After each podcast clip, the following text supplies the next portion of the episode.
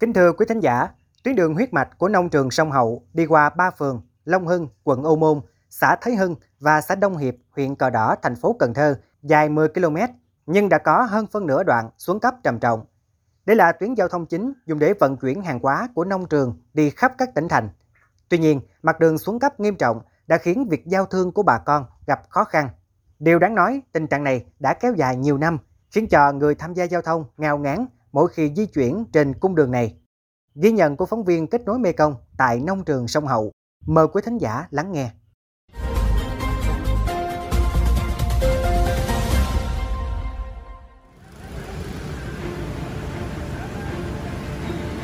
Anh Nguyễn Thanh Tuấn, ngụ tại quận Thốt Nốt, thành phố Cần Thơ, là anh khách vãng lai.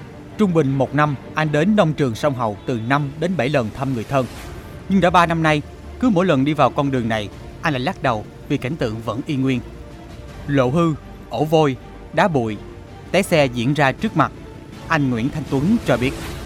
Thế thì chạy khó chạy chứ sao Đường thì đá thì chị nhìn biết rồi. Đá đâu không? Tưng thì nó nhiều khi đá nó chạy, chạy bánh nó trao qua. Trao thì nó té rồi. Nói chung đây té hoài đó chị ơi. Té hoài đó chạy gì đó nhiều khi đá dạt ra là té hả? Trong 10 km đường đi qua nhiều phường, xã thì đoạn hư hỏng nhiều nhất thuộc phường Long Hưng, quận Ô Môn và xã Thới Hưng, huyện Cờ Đỏ. Tại phường Long Hưng xuất hiện nhiều ổ vôi có đường kính khoảng từ 1 đến 2 mét, độ sâu từ 10 cm đến 30 cm. Trời mưa thì nước ngập như ruộng sâu, chực chờ nuốt chửng phương tiện đi đường. Sau đó các ổ vôi được lấp đầy bằng đá lót đường lởm chởm nhưng không trải nhựa. Dù chạy nhanh hay chậm thì người đi đường hoàn toàn có thể bị té ngã hoặc thủng bánh xe bất kỳ lúc nào.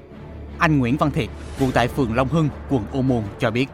Nhiều mà té cũng đâu nặng nhiêu đâu, thì cũng té chạy tay chạy chân.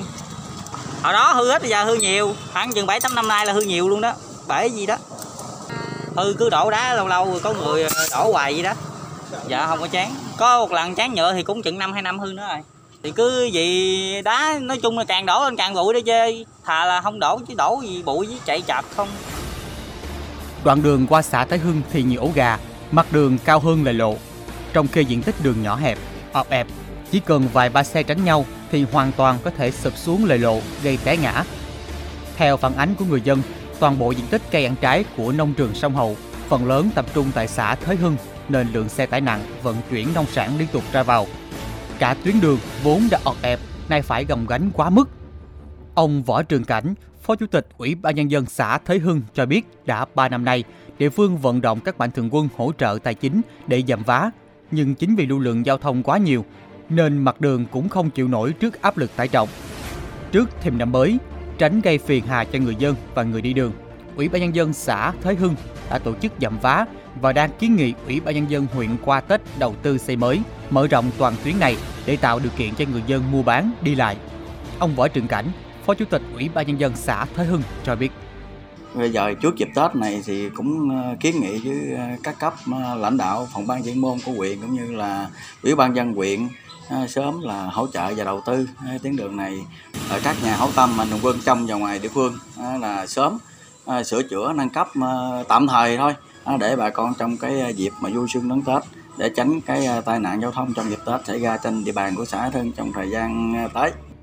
Theo đề nghị của Sở Giao thông Vận tải thành phố Cần Thơ, bắt đầu từ ngày 23 tháng 1 đến 6 tháng 2, các địa phương trên địa bàn thành phố phải tạm ngừng việc cấp phép thi công các công trình thiết yếu trong phạm vi đất dành cho đường bộ. Các đơn vị thi công tạm ngừng triển khai thi công các công trình đã được cấp phép, hoàn trả mặt bằng, vệ sinh môi trường, bố trí rào chắn, biển báo hiệu, đèn cảnh báo và đèn chiếu sáng vào ban đêm tại khu vực thi công để trả mặt đường, tạo điều kiện cho người dân vui xuân đón Tết và lưu thông an toàn. Chính vì thế, các đơn vị đang tăng tốc dậm vá sửa chữa tạm để hoàn trả mặt đường cho nhân dân đón Tết. Về kế hoạch đầu tư, ông Bùi Văn Kiệt, Phó Chủ tịch Ủy ban nhân dân huyện Cờ Đỏ khẳng định. Đối với cái à, đường này thì à, huyện đã à, thông qua kỳ họp hội đồng nhân cuối năm rồi đã được là đại biểu hội đồng nhân thống nhất là đưa vào đầu tư hiện nay là giao cho ban quản lý dự án của huyện là chủ đầu tư đang thực hiện cái ờ, hồ sơ đấu thầu à, để là mở rộng con đường này. Từ là, giáp vô môn cho đến là tỉnh lộ 922 thì dự kiến thì ờ, chắc ờ, qua Tết Nguyên Đán sẽ thi công. Và đồng thời là làm luôn cái hệ thống chiếu sáng là cho nó giáp suốt tiếng này luôn.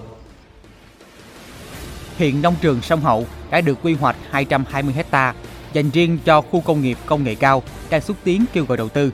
Trước mắt, nông trường đã xây dựng khu sinh thái ẩm thực để mở tuyến du lịch Cái Răng, Phong Điền, Cờ Đỏ.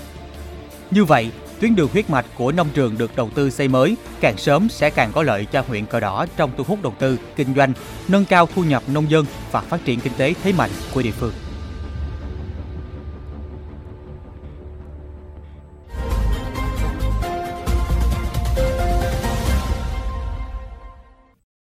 Đến đây, thời lượng dành cho chuyên mục Kết nối Mekong xin phép được khép lại. Mekong FM xin mời quý vị và các bạn cùng lắng nghe kênh podcast chuyên biệt đầu tiên về đời sống của người dân vùng đất phương Nam, chuyện Mekong, trên nền tảng thiết bị di động bằng cách truy cập vào các ứng dụng Spotify, Apple Podcast trên hệ điều hành iOS, Google Podcast trên hệ điều hành Android. Sau đó gõ từ khóa chuyện Mekong. Còn bây giờ, cảm ơn bà con và các bạn đã quan tâm lắng